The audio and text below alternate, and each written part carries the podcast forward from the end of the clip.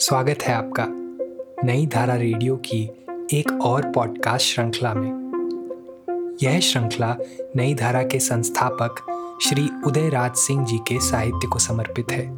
उदयराज जी के इस जन्मशती वर्ष में हम उनकी अमूल्य साहित्यिक धरोहर आप तक लेकर आ रहे हैं इस पॉडकास्ट के माध्यम से।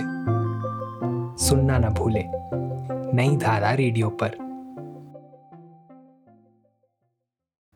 आज सुनते हैं।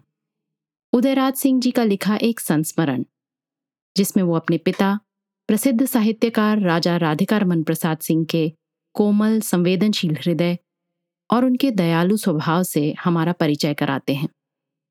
ये संस्मरण शैली सम्राट राजा राधिका रमन एक जीवन झांकी में प्रकाशित हुआ था। मेरे पिता के जीवन के कुछ ऐसे अनछुए पक्ष थे जिन्हें किसी ने आज तक न जाना और न किसी शोधकर्ता ने ही इसकी खोज की। इसमें किसी का दोष भी नहीं, क्योंकि यदि श्री विष्णु प्रभाकर जैसा कोई उनका जीवनीकार मिल जाता तो उनके हर पक्ष को खोज खोज कर पता लगा पाता। आवारा मसीहा के विश्वविख्यात लेखक श्री विष्णु प्रभाकर शरद की जीवनी के हर पक्ष की खोज में इंडोनेशिया, बर्मा तथा बंगाल और बिहार के भागलपुर में वर्षों चक्कर लगाकर आवारा मसीहा जैसी दीर्घजीवी जीवनी लिख सके। मैं बचपन में देखता कि आरा में मेरे ननिहाल के मकान में बाबू सोना सिंह, जो मेरे पिता के कानूनी सलाहकार थे, अक्सर खूब बड़े बड़े मसालेदार करेले रोगन से भरे हुए एक हांडी में उन्हें दे जाते, जिसे झट पिताजी हमारी नज़रों से चुराकर मेरी माँ को दे आते और रात में भोजन के समय उसे बड़े चाव से खाते। खाने में मेरे पिता बड़े परहेज करते। रोगनदार सब्ज़ियाँ तो वो छूते तक नहीं। मगर उस करेले की सब्ज़ी में उन्हें कौन सा स्वाद मिलता, ये तो वही जानते। मैं अपनी माँ से पूछता, अम्मा, ये करेला कौन इस तरह बनाकर हांडी का मुँह कपड़े से ढक कर इतने जतन से भेजता है? तो वो खूब मुस्कुराती, मगर चुप ही रहती और बातें बदल देती। कभी मुझे भी खाने को देती, मगर मैं उस तीते करेले को छूता तक नहीं। सभी जानते हैं कि करेला बड़े बूढ़े ही खाते हैं, बच्चे तो उससे दूर ही भागते। मगर माँ कहती कि इसका तीतापन बनाने से पहले ही मिटा दिया जाता है। फिर ये भी देखता कि पिताजी के भीड़ भाड़ से कुछ अलग होते ही बाबू सोना सिंह कहते सरकार? पर्दे की ओट से उन्होंने ये भी कहा है कि लल्लन मेरे पिताजी का पुकार का नाम था, जिसे उस समय मेरी दादी तथा डॉक्टर सचिदानंद सिन्हा को छोड़कर कोई नहीं उन्हें इस नाम से पुकारता था। लल्लन से कुछ पैसे भी लेते आइएगा, खर्चे में बहुत तंगी हो गई है।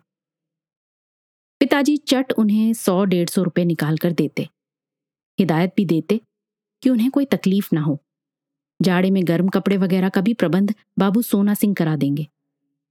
कुछ साल ये सिलसिला चला, परंतु वो कौन थी जो मेरे पिता को लल्लन नाम से पुकारती और वो कब मर मिट गई?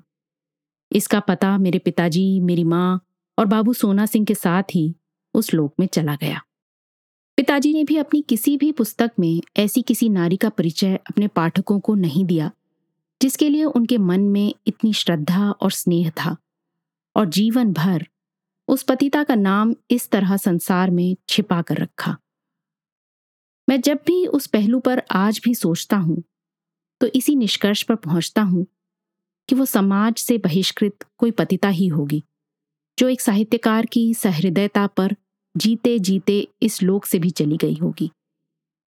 पता नहीं, मेरे पिता को उसके प्रति कौन सा व्यवधान था, जिसे प्रत्यक्ष या परोक्ष रूप में अपनी पुस्तकों में अनेकों चरित्रों को जीवंत करने पर भी उसे छूने से उनकी लेखनी परहेज कर गई।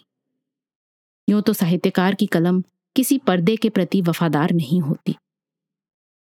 फिर बीस साल का फासला एक लम्हे में बीत जाता है। बीते हुए क्षण कुछ ऐसे ही दिखते हैं। जमींदारी चली गई। माँ भी कम उम्र में स्वर्ग से धार गई। मैं पटने में अशोक प्रेस का काम देखने लगा। नई धारा पत्रिका भी निकलने लगी और पिताजी भी हमारे ही साथ पटना में एक किराए के मकान में रहने लगे। तब तक अपना मकान वहाँ नहीं बना था। एक दिन मैं कोठे से नीचे धड़धड़ाता उतरा और प्रेस जाने के लिए सरयू ड्राइवर को पुकारने लगा। तो देखा, घर के फाटक पर एक रिक्शा लगा है और उसमें सफ़ेद धोती, अदरी का कुर्ता और दोपलिया टोपी पहने तथा छड़ी लिए एक बूढ़ा व्यक्ति बैठा है। और मुझे देखते ही रिक्शा का हुड झट चढ़ाकर सीधा बैठ करके उसने अपना मुँह उसमें छिपा लिया। मैं जरा चकराया, आखिर ये ऐसा क्यों कर रहा है? फिर किसी नौकर को देखकर उसे पास बुराकर उसने पिताजी के नाम कोई पुर्जा भिजवाया। तब तक सरयू गराज से मोटर निकाल चुका था और मैं जब मोटर में बैठ रहा था तो देखा पिताजी शीघ्र ही वहाँ चले आए और हुड के अंदर ही अपना सर घुसाकर उससे कुछ बातें कर रहे हैं। मेरी गाड़ी तो झट बाहर निकल चुकी थी और जब वो भीड़ में खो गई तो मैं भी उसे भूल गया। बस, वो बात उस दिन आई गई हो गई। कुछ दिनों बाद फिर उसे देखा और जब तक मेरा मकान पटना में नहीं बन गया, वो साल में दो चार बार उसी तरह आता रहा और बाबूजी उसी तरह उससे मिलते रहे। दूसरे किसी ने उसे न देखा, न कभी उसकी खोज खबर ली। हाँ दो तीन वर्षों बाद एक पोस्ट कार्ड अवश्य आया, जिसे डाकिया ने मुझे ही दिया, जिसमें कोई पता ठिकाना नहीं था और ना कोई नाम ही था। हाँ इतना ज़रूर लिखा था। लल्लन, अब मेरा अंत आ गया है, और तुम्हें देखने की एक आखिरी तमन्ना लिए इस संसार से विदा ले रहा हूँ। यदि शीघ्र मेरे करीब खाने पर आ जाते तो तुम्हें देखने की लालसा पूरी हो जाती, और मैं खुशी खुशी मर तो जाता। मैं सोचने लगा, आखिर ये कौन है? तब मेरे मस्तिष्क में उस बूढ़े की आखिरी तस्वीर कौंध गई। वो आखिरी बार जो आया था तो मैंने देखा कि उसके हाथ पाँव फूल गए हैं। तभी मैं समझ गया था कि कोई भीषण बीमारी से यह अक्रांत है। खैर, मैंने अंदाज लगा लिया कि वो पत्र अवश्य उसी का होगा। उसके दो दिन बाद ही, जब मैं दोपहर में प्रेस से लौटा तो नौकरों ने कहा सरकार श्रीमन चाचा के साथ कहीं अकस्मात टैक्सी में चले गए हैं और कह गए हैं कि कल किसी समय लौट आएँगे। मुझे बड़ा आश्चर्य हुआ। कभी ऐसा तो पिताजी नहीं करते। दूसरे दिन प्रेस से लौटा तो दोनों लौट आए थे। मगर ना पिताजी ने कुछ कहा, ना श्रीमन चाचा ही ने। उस दिन के बाद फिर वो बूढ़ा व्यक्ति कभी नहीं आया और ना कोई उसका पत्र ही आया। उसका पता ठिकाना भी पिताजी तथा श्रीमन चाचा के साथ। इस लोक से चला गया। हाँ मेरे मन में बार बार ये प्रश्न उठता है कि आरा में करेला भेजने वाली उस महिला तथा उस बूढ़े से कोई ना कोई संबंध अवश्य था, क्योंकि दोनों समाज से सदा छिप कर रहे और मेरे पिता ने उनसे कभी छेड़छाड़ नहीं की। और हाँ कुछ साल बाद हमारे अग्रज स्वर्गीय श्री जगदीश चंद्र माथुर आईसीएस ज़रूर पिताजी से उसके संबंध में कुछ बातें कर रहे थे और दोनों ने उस वार्तालाप में हमें समीप नहीं भटकने दिया। माथुर साहब कुछ गंभीर से लगे और वो भी चाहते थे कि उसकी गोपनीयता बरकरार रहे। उस व्यक्ति के कस्बे में एक बार माथुर साहब अपने सरकारी दौरे में पहुँचे और वहाँ एक शाम चाय पर गए। उनके फ़ोटो के एल्बम में पिताजी के अनेक दुर्लभ चित्र पाकर अचंभित हो गए। और तब उन्होंने वो जाना जो आज तक किसी ने ना जाना था। सन 1934 में हम अलाहाबाद में अपने बड़े भाई श्री राजेंद्र प्रताप सिंह के साथ सपरिवार उनके हैमिल्टन रोड जॉर्ज टाउन वाले मकान में ठहरे थे। उन दिनों भैया कायस्थ पाठशाला में आईएससी में पढ़ाई कर रहे थे। पिताजी प्रतिदिन कायस्थ पाठशाला की ओर टहलने जाया करते थे। एक दिन उनकी एक सज्जन से भेंट हो गई, जो वहाँ फाटक पर चिनिया बादाम बेच रहे थे। देखने में वो एक सम्मानित व्यक्ति लग रहे थे और पढ़े लिखे भी। बाबूजी का कौतूहल बढ़ा और उनके खोंचे के पास जाकर कुछ देर रुक कर उन्होंने चिनिया बादाम खरीदा और बड़े झिझकते हुए उनका परिचय जानना चाहा। वो खोमचे वाला कुछ देर झिझका फिर अपनी एक पुस्तक उनके पास बढ़ा दी, जिसका नाम था हृदय विदारक गाथा या आँसू की लड़ियाँ। उस पर उनकी जीवन गाथा उन्हीं के हाथों लिखी हुई अंकित थी। वे बिहार के एक वकील थे, मगर समय की मार से कोई आज तक नहीं बच पाया। पुरुष वली नहीं होत है, समय होत बलवान। भिल्लनी लूटी गोपिका, वही अर्जुन, वही बाण।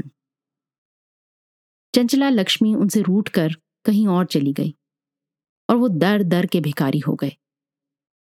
रोजी रोटी की तलाश में अलाहाबाद पहुँचे और वहीं किसी तरह अहियापुर मोहल्ले में एक दिन एक उदार व्यक्ति से भेंट हो गई, जिसने उन्हें उनकी पत्नी को तथा दो जवान बेटियों को सहारा दिया और वहीं कायस्थ पाठशाला के फाटक पर चिनिया बादाम की दुकान खोलने के लिए उन्हें कुछ पैसे भी दिए। पिताजी उनकी जीवन गाथा जानकर द्रवित हो गए।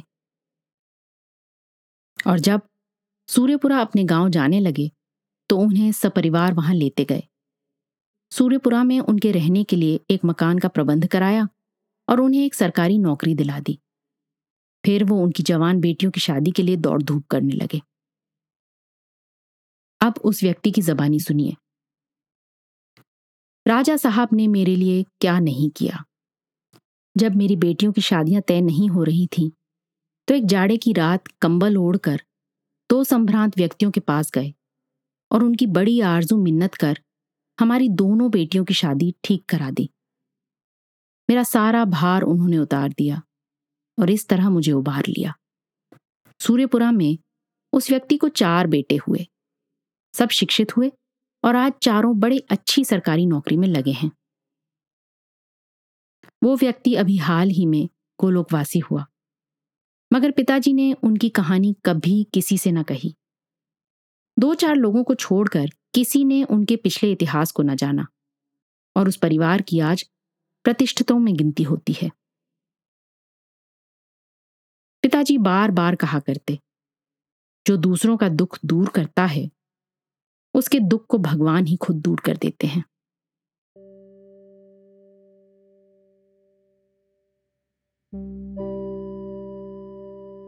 इस पॉडकास्ट को सुनने के लिए आपका धन्यवाद।